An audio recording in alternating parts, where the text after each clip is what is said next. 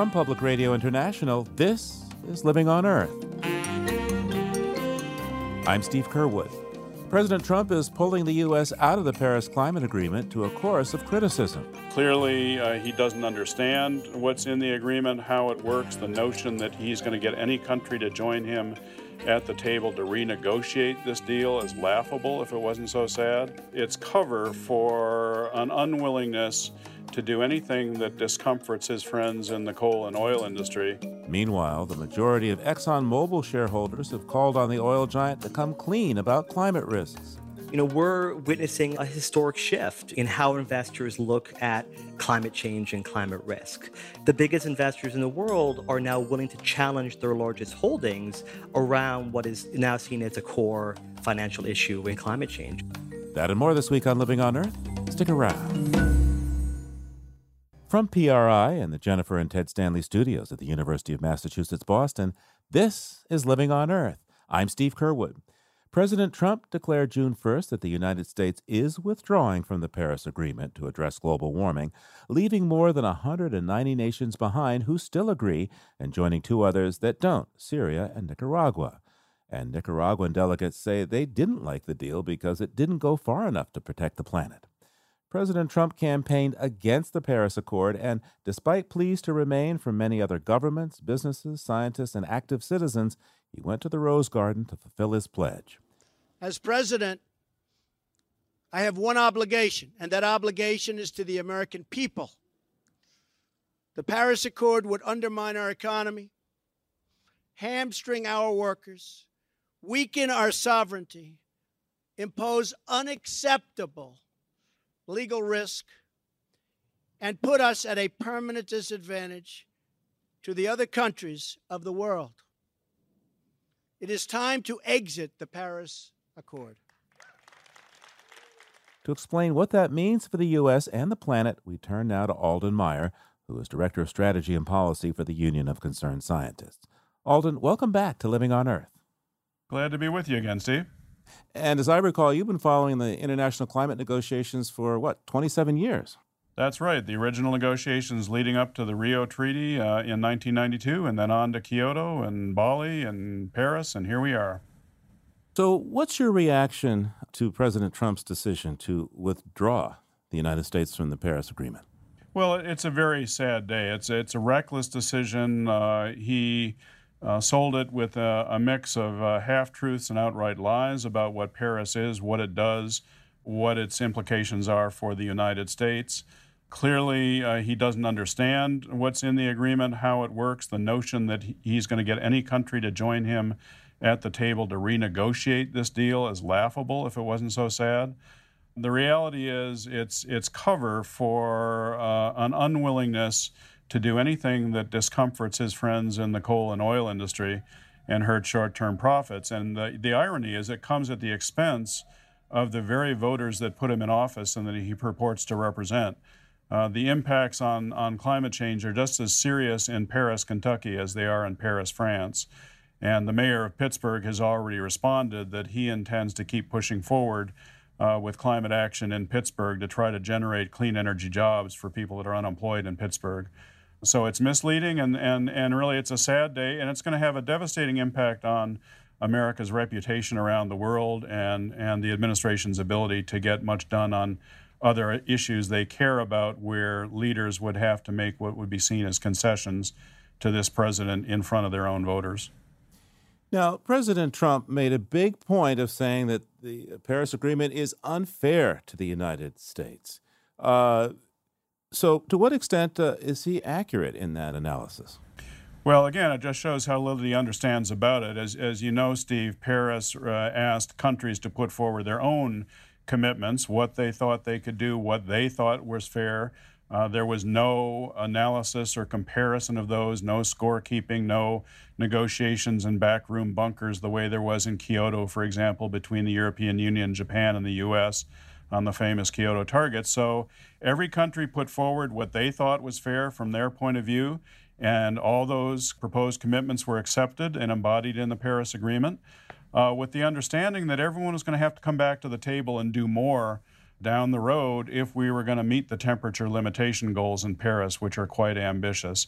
So the president just doesn't understand uh, what the meaning of the word fair is.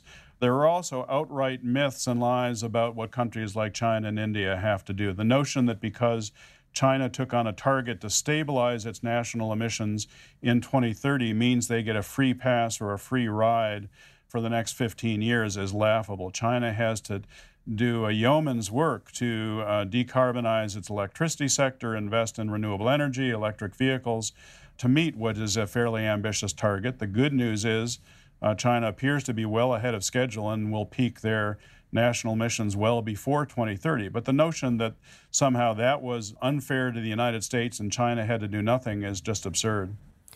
Now, a technical question for you, Alden. As I understand it, the rules of the Paris Agreement require four years for a party to get out. So, what does this mean uh, in terms of what President Trump has said? What's he going to do for these next four years, if I have that right? Well, you're right, Steve. A country has to wait until three years after entry into force of the Paris Agreement, which was early November of last year, before they can formally notify uh, the Secretary General of the United Nations of their intent to withdraw. And then they have to wait one year after that to actually formally withdraw. So the irony here is the first day that President Trump could legally withdraw the United States from the Paris Agreement is the day after the 2020 presidential election in November. Uh, so there's this notion that we're pulling out. It really doesn't mean anything. It's all drama and show and a lot of noise signifying nothing. So we will continue to be part of the Paris Accord, we being the United States, but what kind of legitimacy will we have in, in the process? And and how will this affect us in the broader negotiations? The, the, the, Framework Convention on Climate Change, the conference of those parties is, is in Bonn this next November. We haven't pulled out of that Framework Convention. What kind of legitimacy do we now have in this climate negotiation process? Well, I think almost none, or I would say probably none. I mean, um, technically, yes, we have a right to be at the table, but now that the president has formally disavowed Paris and diss the rest of the world, uh, really doesn't understand what the agreement is, claims it's unfair to the U.S., wants to renegotiate it. I don't think people are going to want to have too much to do with the U.S. Uh, delegation at these talks. And of course, Paris was the culmination of 25 years of work under the Framework Convention adopted in Rio. Uh, so the notion that you can disavow this truly global uh, effort to come to grips with the climate crisis and then pretend to be concerned about climate change and, and come to the meetings and, and participate actively, I think will be, be rejected. I, I think the, the U.S. will be treated like a, a pariah uh, at these negotiations uh, for the next uh, four years, un- unless there's an about face uh, by the president uh, before his term is up. Alden, how much of a blow to developing countries is President Trump's halting of U.S. payments to the Green Climate Fund? Well, there's two factors there, Steve. One is we don't yet know how Congress is going to respond to the president's proposed budget. And of course, under our Constitution, unless the president decides to ignore it, uh, he does not have the power of the purse. The president proposes, Congress disposes, is the famous phrase. Uh, and there's already been indications from both Republicans and Democrats on the Hill that they reject the deep cuts in foreign aid, including in, in climate and energy assistance that the administration's put forward. The other factor we don't know is how much will other countries, uh, both the other developed countries like Germany, Japan, United Kingdom, France, as well as major countries like China, which are now in the uh, development finance game, how much will they do to try to make up some of the shortfall created by whatever the U.S. ends up doing? Uh, but there's no doubt that uh, the U.S. will not be doing our fair share of the lift here. Uh, we had a big role in creating this problem uh, with our past emissions. On the impact side, we have a responsibility to help those countries deal with those impacts. It's also in our economic and security interest to help developing countries grow their economies in a different way than we did. Uh, because if they replicate our fossil fuel intensive uh, development, path of the 1800s and 1900s, uh, it's game over in terms of the climate. So we have self-interest as as well as sort of ethical obligations at play here, and and uh, luckily there are a number of, of thoughtful uh, Republican uh, members and senators on the Hill that understand that. Alden, how optimistic are you about the rest of the world carrying forward with Paris?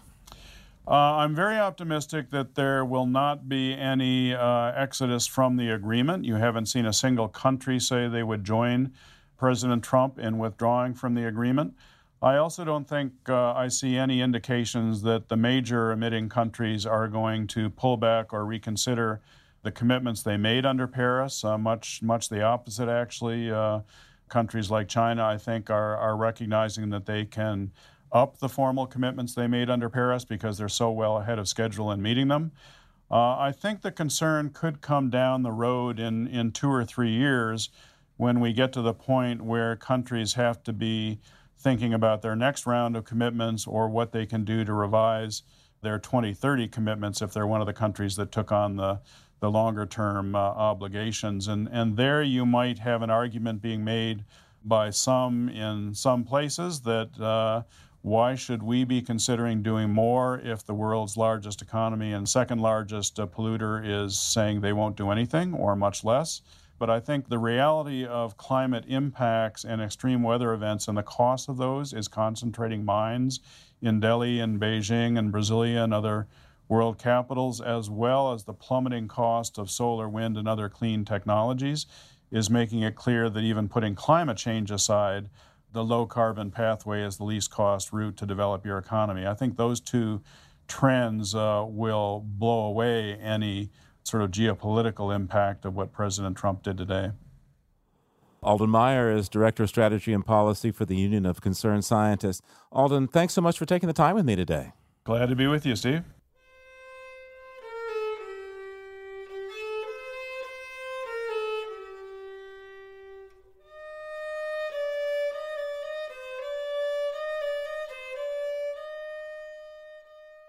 Well, despite President Trump's decision to pull the U.S. out of the Paris Climate Agreement, investors in the oil giant ExxonMobil have raised the ante for climate action. ExxonMobil shareholders recently handed a stunning defeat to management at its recent annual meeting, voting by some 62% to call on it to reveal its climate related risks. A similar shareholder resolution last year won just 38% of the vote. So we called up Andrew Logan, Director of Oil and Gas Programs at the nonprofit Business Sustainability Group Ceres, for some insights. Welcome back to Living on Earth, Andrew. Thanks for having me. So, how significant is this? What does it exactly call on Exxon to do? This is historic. I mean, this year, for the first time, we are seeing investors cast majority votes calling on companies in the oil and gas and power sectors to assess and disclose how they're preparing for a low carbon future. So, you know, prior to this year, I would say a vote in the 30%, 40% range would have been considered over the top. But now we're seeing uh, majority votes at companies from ExxonMobil to Occidental to uh, PPL. So, what do you think Exxon will do now that the shareholders have voted this way? Well, I mean, I think they clearly have to do something. And it's not just that the vote was as high as it was, so that's obviously significant, but that the very largest owners of Exxon stock, so the three largest holders of the company, all voted in favor of the proposal. So I think it's very hard for a company, even a company as large and stubborn as ExxonMobil, to go against its core investors in that way. So, Andrew, why was there a big jump in support for this shareholder resolution calling on Exxon to analyze its climate costs since last year's vote, which was down around, what, 38%? Yeah, well, I mean, what we've seen is that the very biggest investors in this company and in most companies, I mean, BlackRock and State Street are the largest investors in almost every company on earth just because of their size. They have now come to see climate change as not just an environmental issue, but really as a material financial issue. And so they are now voting, you know, in support of these proposals in a way that they hadn't in the past. And what's interesting about those three funds, BlackRock, Vanguard, and State Street, is they're largely index funds, which means they can't sell the stock. They're stuck with it in perpetuity. And so if you're stuck owning a stock until the company goes away, you have a very strong vested interest in making sure the company sticks around as long as possible. Now, this vote by Exxon shareholders came after an investigation into what Exxon was telling investors about its climate risks. That was done by Inside Climate News in cooperation with Columbia University, also the Los Angeles Times. And now I guess Exxon is still under investigation by several states' attorneys general for potentially misleading shareholders about climate risks to the company. To what extent do you think that publicity played a role in the way that shareholders voted on this resolution? I mean, it's a good question, and it's it's a bit hard to say, but certainly Exxon's history on climate change has not done much to build trust with investors. Sometimes a vote is as much about how much investors' trust management as it is about the issue under question. So I think one way to look at the vote today is that you know investors, by and large, don't trust this company and the way it's being run. It's annual meeting time. And Exxon isn't the only major oil company, a fossil fuel energy company, where shareholders voted to pressure to analyze climate risks. We have Occidental Petroleum and PPL, which is the largest utility in Pennsylvania. There were also majorities for similar resolutions there. What's going on? I mean, I think what's going on is, you know, we're witnessing a historic shift in how investors look at climate change and climate risk. You know, Occidental and PPL were the first majority votes for these kind of proposals that we've ever seen. So I think what's happening is that the biggest investors in the world are now willing to challenge their largest holdings around what is now seen as a core financial issue in climate change. And that's a very different place than we were even just a couple of years ago. Andrew Logan is director of the oil and gas program at the nonprofit group Ceres. Andrew, thanks so much for taking the time today. You're quite welcome. Thanks for having me.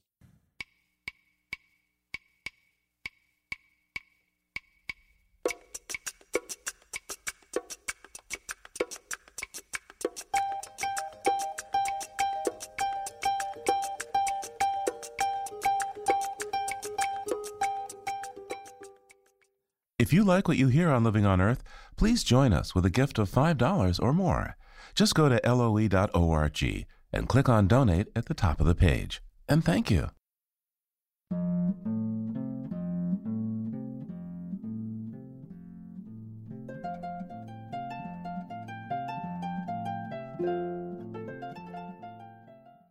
Drought is stalking parts of sub Saharan Africa as the climate warms and weather patterns shift.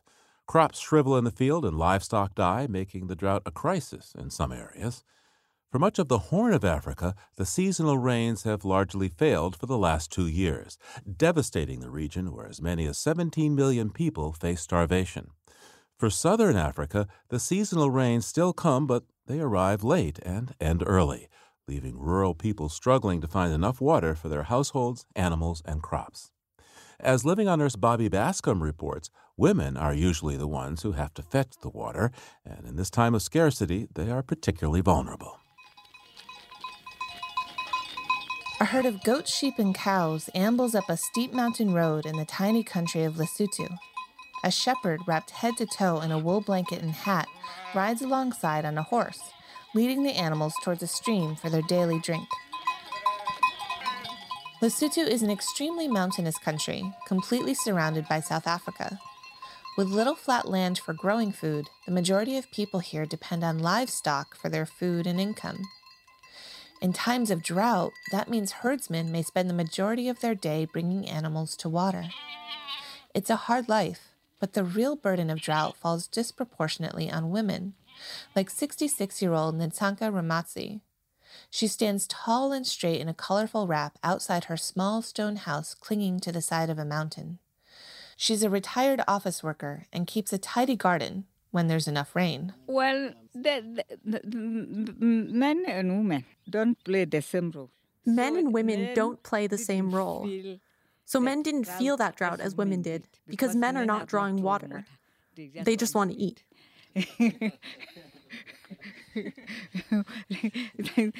so, oh, so women are the ones that feel the drought. Who felt the drought.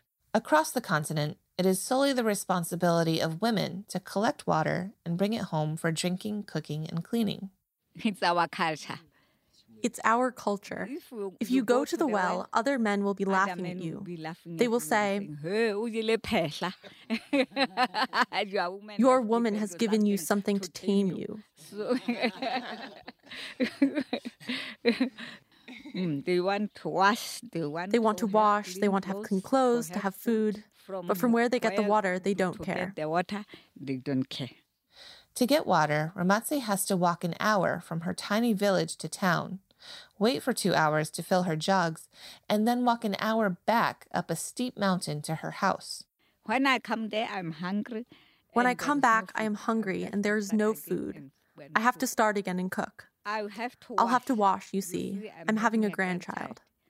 After washing himself, mm-hmm, I'll have to use that water to wash myself mm, in order to save. That day, I won't do anything except cooking and eating because I will be tired from drawing the water. It affects my day because my day will pass without doing anything. So, two days, three days will pass, then I'll have to go again. Then I'll have to go again. In other parts of Africa, the drought has been even more personally devastating for women. Asli Mohammed is an aid worker with Care International in Somalia, where the drought was already causing displacement and widespread famine. She says before the drought, women had a two mile round trip journey to get water. But now, because water sources have dried up, they must walk as much as 30 miles to get water for their households. Along the way, Asli says women and girls are extremely vulnerable to exploitation and sexual violence. That Chani, he, he got, you know, woman. In that journey, you've got women walking alone. There's no protection. They meet men, either they tell false and say, I will marry you, or I do this. And then they use her, or they rape her. Or they rape her. Across much of the region, rape comes with a social stigma that keeps many victims silent or worse. Asli recounts the story of a 16 year old girl who was raped by an older man. She lost her virgin. She lost her virginity. She lost everything. She lost hope. I tell her, I say, this is not your fault. This happens all over the world. Don't lose your hope. Continue your life. Now she is fine, but before she meet with me and my team, she decided to kill herself. She decided to kill herself. Asli says she's seeing a sharp increase in early marriage for girls. Families will choose to marry off their daughters to have one less mouth to feed at home. Or girls may choose to migrate to cities like Baidoa, north of the capital Mogadishu, in search of survival. When they come to the urban area, they don't have. When they come to the urban areas, they don't have any means. They don't have any skills. They don't have education. So the only option she have is to marry a man to survive. I see 16, 14, 15. That's common to marry. That's common to marry. As a result, the average age for a girl's first sexual encounter has dropped significantly. Care International reports that in Mozambique in 2003, for example, girls' first sexual experience came at around age 16. But since the drought began, it's closer to 11 or 12. That brings particular danger for childbirth should the girl become pregnant. CARE says they're also seeing a sharp increase in HIV rates. In rural areas where HIV is endemic, the rate of infection increases by roughly 11% with every drought, a fact that's attributed, at least in part, to earlier sexual encounters and sexual assault. Aid worker Asli says the drought and the struggles women face are personal for her. First, I'm a Somali woman. I am a Somali uh, woman, and I'm feeling what all Somali women are feeling.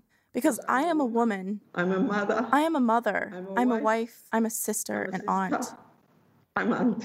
So I like to support. I like every girl to get her rights. To get her rights. But that may not happen. Persistent drought might become the new normal for much of sub Saharan Africa. The Intergovernmental Panel on Climate Change predicts that much of the region will become hotter and drier in the future with a changing climate. The seasonal long rain should be falling in East Africa now, between March and June. So far, the rains have been disappointing and sporadic, leading to fears that the punishing drought will continue. Still, some forecast models are predicting that the end of the rainy season, June, will bring near average rainfall.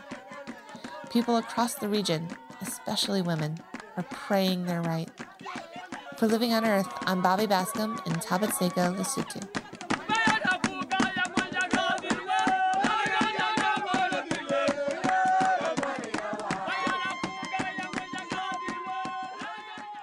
Drought is also a perennial problem in parts of India, especially in the south. And now the state of Tamil Nadu is experiencing its worst drought in 140 years. While citizens struggle to meet their daily water needs, the American branded beverage companies Coke and Pepsi have become a focus of concern. Keith Schneider is senior editor and chief correspondent at the environmental news website Circle of Blue and has reported on this struggle for water. Keith Schneider, welcome back to Living on Earth. It's nice to be back. Thank you, Steve. So tell me, where is Tamil Nadu? What's it like? In the big city there, Chennai, right?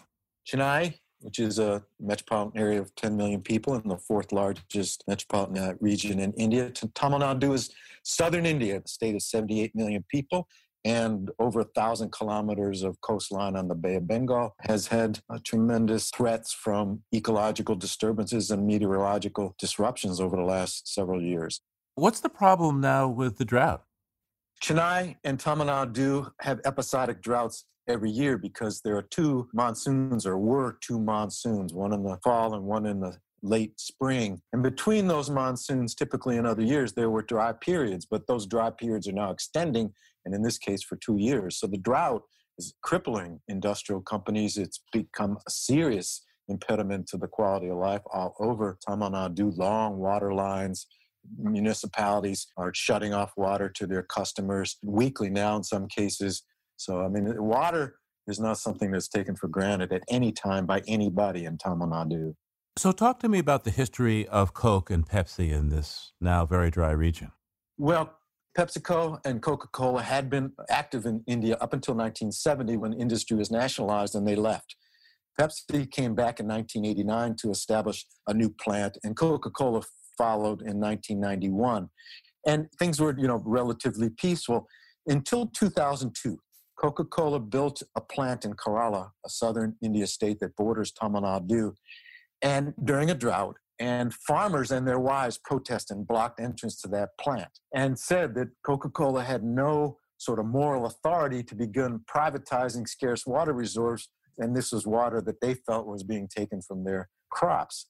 And they protested, and the state of Kerala totally shut the plant down in 2004 and it never opened. And it sort of opened up this moral threat that Indian residents found a moral threat from American branded companies to take water, privatize what they viewed as a public resource. And it has spread. Since 2014, there have been six plants, Coca Cola and Pepsi plants, that have been shut down. And there is very significant public support for being very tough on these American branded bottlers. And remind us, these are American intellectual property rights to brand Coke or Pepsi, but how much of this is actually owned locally by Indians? Most of the plants are owned locally by Indian bottlers. Coca Cola has, as, as of 2015, 57 bottling plants. It has less now because they closed three last year. And Pepsi in 2015 had 37 plants, most of them owned by Indian, Indian families. So, what's the argument of Pepsi and Coke as well as to why they should be allowed to uh, harvest this water?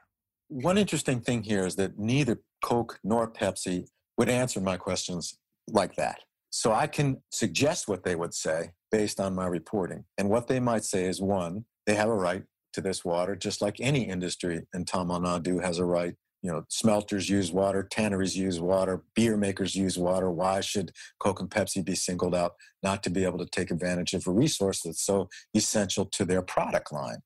Two, that Coke would argue that in taking this water, it's going to replace every drop that it takes somewhere in Tamil Nadu as part of its global water conservation program. And three, they would say that they're a private company or public companies that have a right to make money off of it, what they do, which is to make drinks. And the last piece they would say is that they're employers. So they have good jobs in non polluting plants. These plants don't pollute very heavily in a state in which good jobs that are in non polluting industries are, are necessary and of course, on the flip side, then the argument is wait, this is the public's water, and now you're going to take it, privatize it, put a profit in it when the situation is desperate. This is outrageous. Well, the American bottling issue in Tamil Nadu is interesting to me because, at the one hand, an American branded company is taking water privatizing water for their private gain. But at the same time, Tamil Nadu residents say almost nothing about the extensive pollution in their rivers, the industrial pollutions by Indian owned plants, and the lack of sewage treatment. So, rivers in Tamil Nadu, as in much of the rest of India, are filthy. So, there's this bifurcated debate. On one side, the American companies are easy targets for social activism around privatizing water and what is viewed as a foreign intrusion in their culture. And on the other side, there's very little comment on the extensive water pollution, which actually is ruining much more water than what the bottled water is taking from rivers and groundwater in Tamil Nadu. So I take it at the end of the day, this issue is more about environment versus profits and outsiders versus natives. That's a big piece of it. And the other piece of it is that in India, rural India in particular, the idea that big companies, big foreign companies can just descend on these areas with their major plants and do as they wish, that era is over. Why are Coke and Pepsi so determined to get into these markets? Well, Coke and Pepsi are multi billion dollar companies that need to expand their markets. And in the West, sales of Coca Cola and Pepsi are descending, are diminishing. And the business plan for both companies was to expand principally in Asia. It's not working very well, despite multi billion dollar marketing campaigns. And both companies have initiated some pretty significant water conservation measures. Coke uses less water than it ever did before, and it says it's replenishing every drop that it uses. This hasn't convinced its critics. So the, the protesters here have been successful in being able to shut down some of these plants in the past few years. Look at the future. What do you expect to see happening ahead? Um, I think Coke and Pepsi are going to have trouble.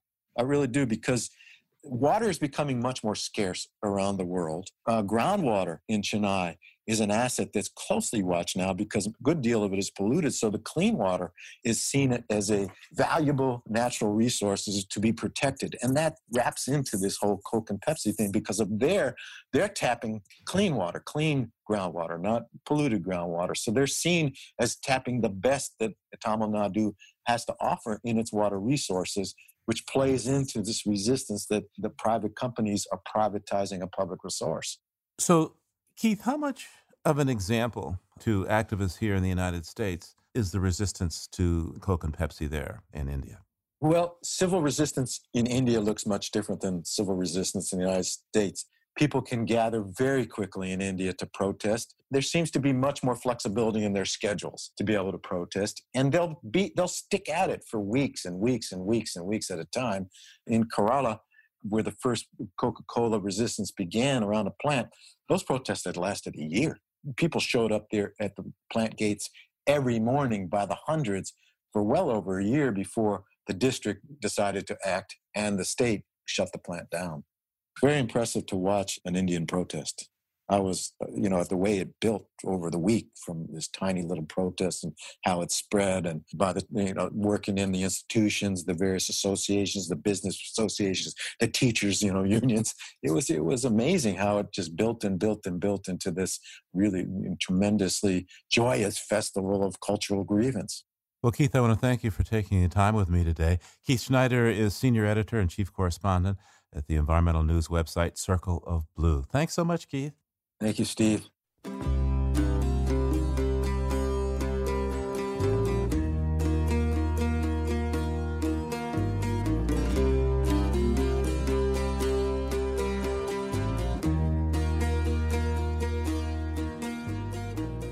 Coming up, India is amazing citizens and investors alike with a massive renewable energy program and no new coal power plants. That's just ahead here on Living on Earth. Stay tuned.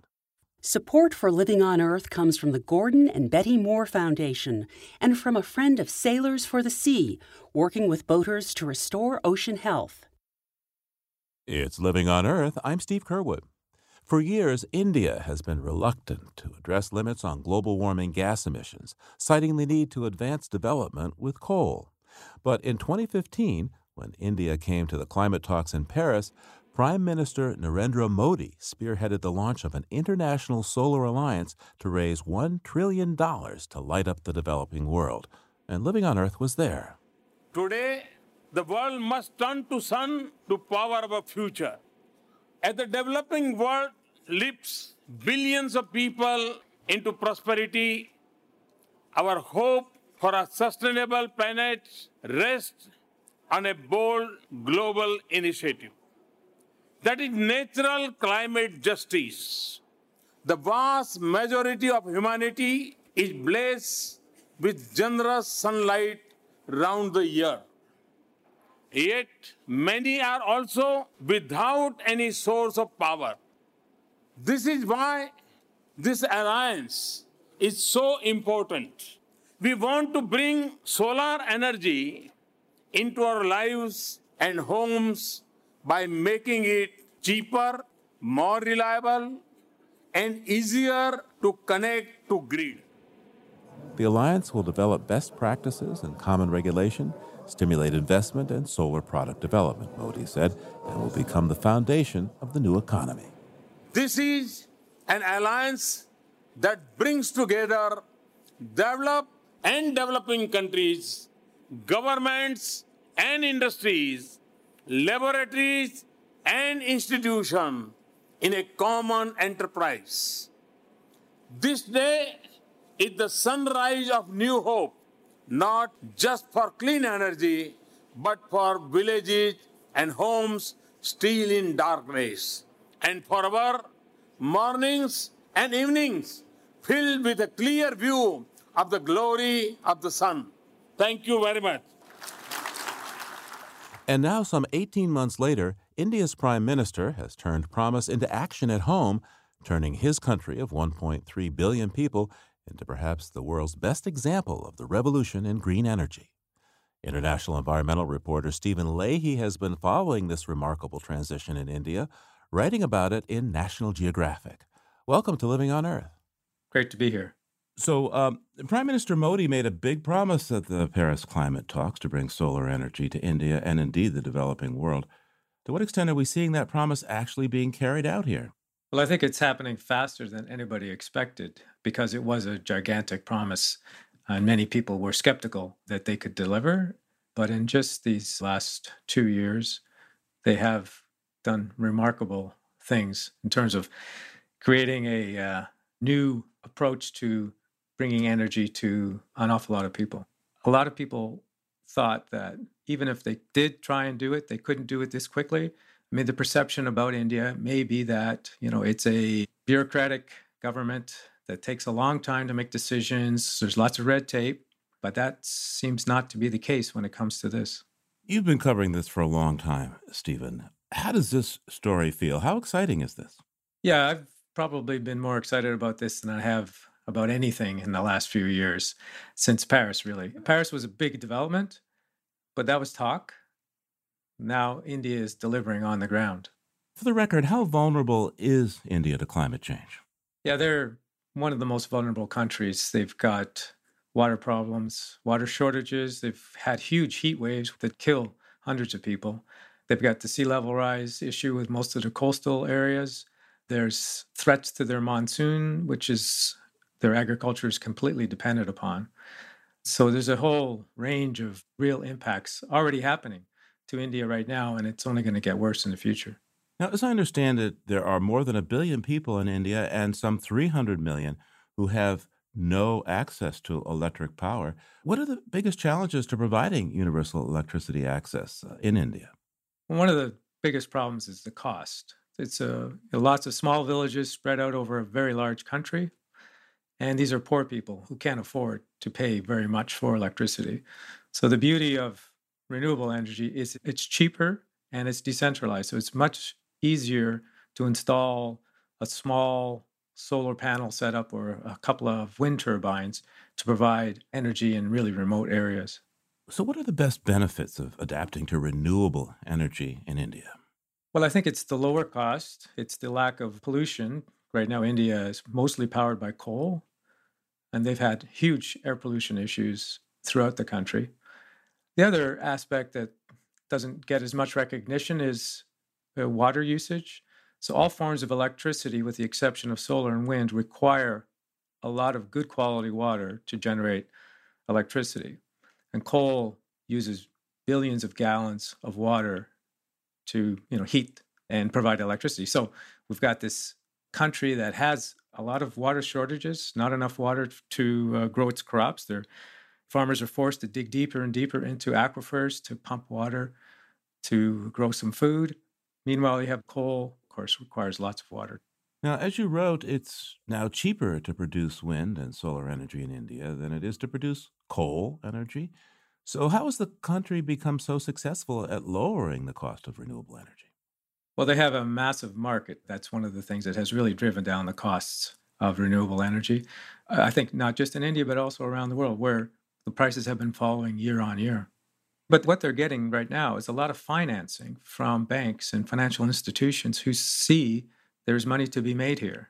This isn't a charity project. This is a money making venture for a lot of companies. So, those folks who are installing the renewables and the wind, these are power companies who are borrowing money, millions of dollars from banks, and they are planning on making some profits off of this.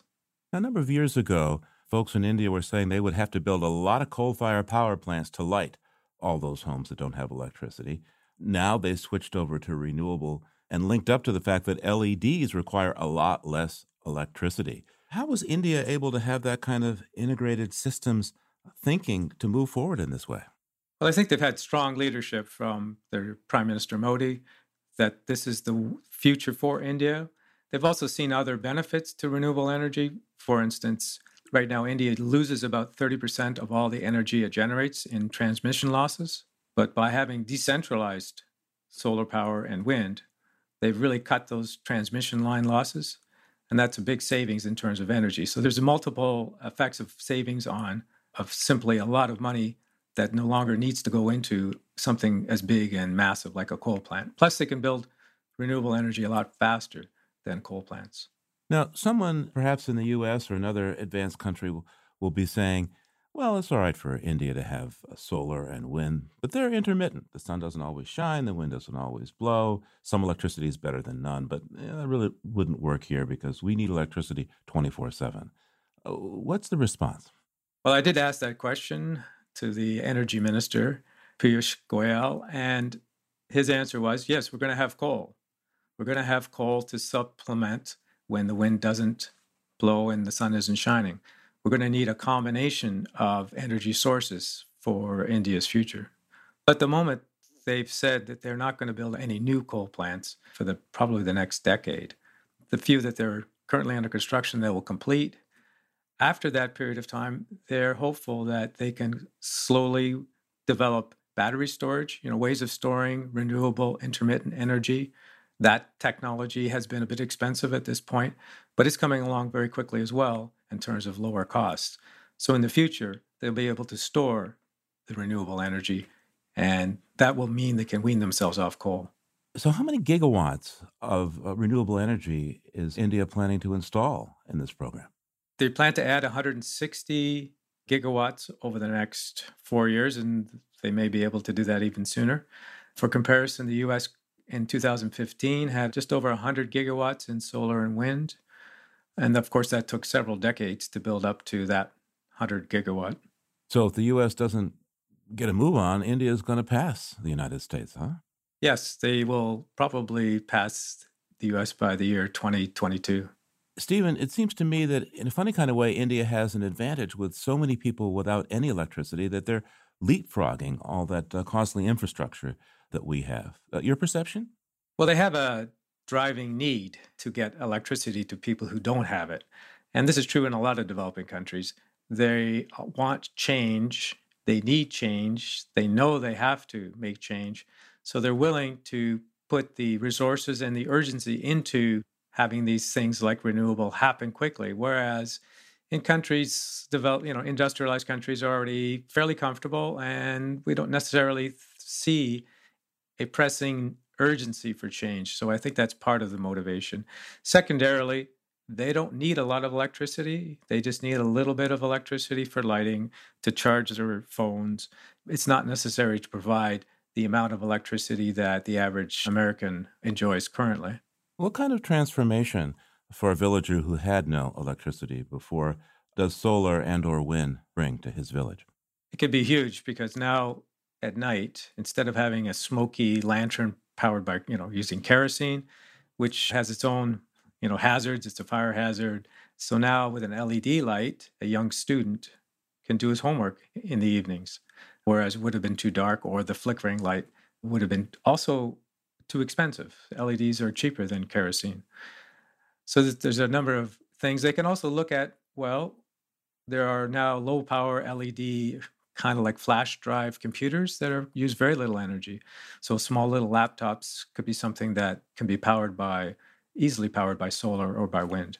So these are all new things that will now be able to be part of the average village in India. I imagine with all this, it'll be a huge leap into the middle class for those people then, huh?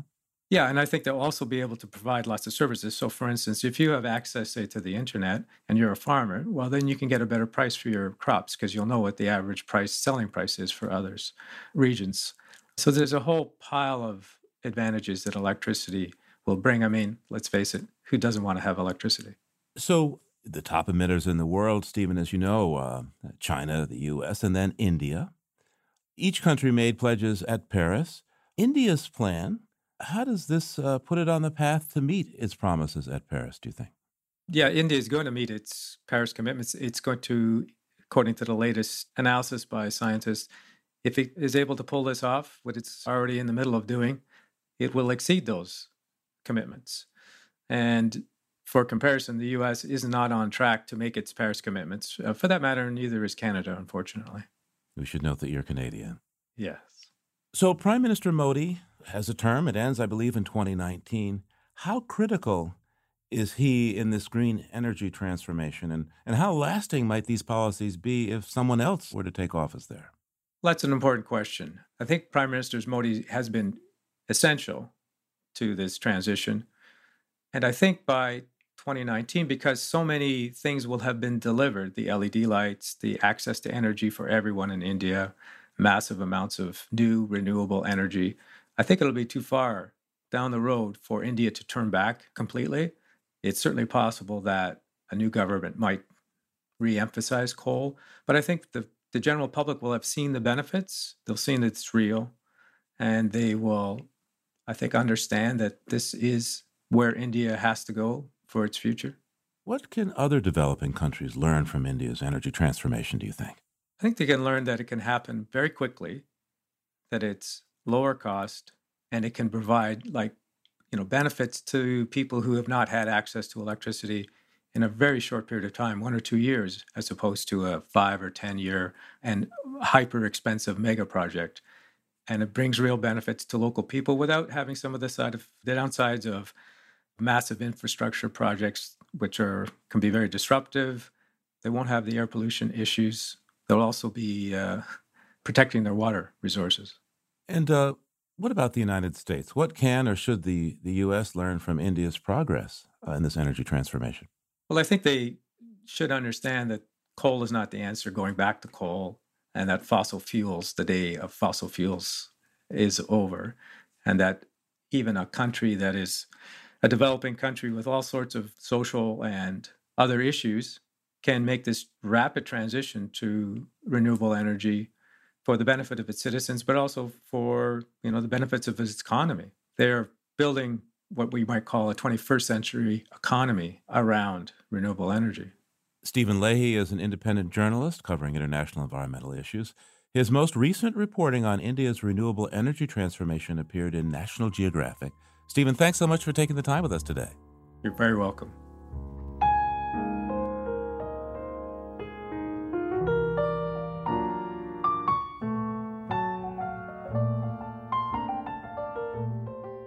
Next time on Living on Earth, as cocaine injects illicit money into Central America, drug dealers are laundering their revenues by buying up tropical forests. Clearing forest for cattle is a way to legitimize the profits from cocaine trafficking and put that into uh, a legal economy.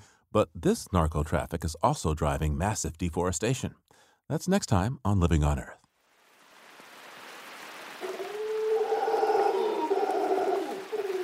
We leave you this week in the rain in Costa Rica and the Rincon de la Vieja National Park in the northwest.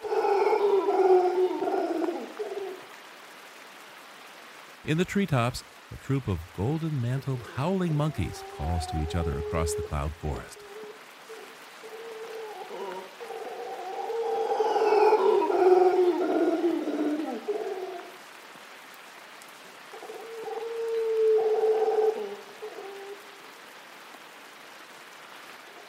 They're fairly large monkeys, two to three feet long, and mostly black, except for a distinctive golden fringe down their sides. Their diet consists of leaves, and they spend most of their time eating and sleeping.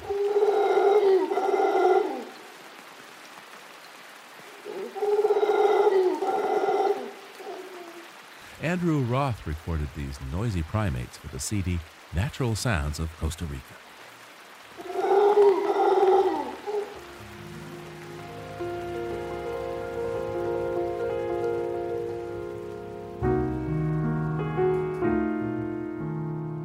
Living on Earth is produced by the World Media Foundation. Our crew includes Naomi Arenberg, Bobby Bascomb, Savannah Christiansen, Jenni Doering, Matt Hoisch, Noble Ingram, Jaime Kaiser, Don Lyman, Alex Metzger, Helen Palmer, Adelaide Chen, and Yolanda Omari. Tom Tiger engineered our show with help from John Gesso and Jake Rego.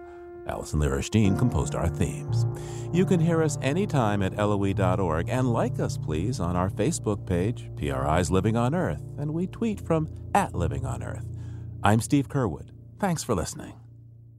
Funding for Living on Earth comes from you, our listeners, and from the University of Massachusetts Boston, in association with its School for the Environment, developing the next generation of environmental leaders, and from the Grantham Foundation for the Protection of the Environment, supporting strategic communications and collaboration in solving the world's most pressing environmental problems. Support also comes from the Energy Foundation serving the public interest by helping to build a strong, clean energy economy. From Gilman Ordway and from Solar City, America's solar power provider, Solar City is dedicated to revolutionizing the way energy is delivered by giving customers a renewable alternative to fossil fuels. Information at 888 997 1703. That's 888 997 1703. PRI, Public Radio International.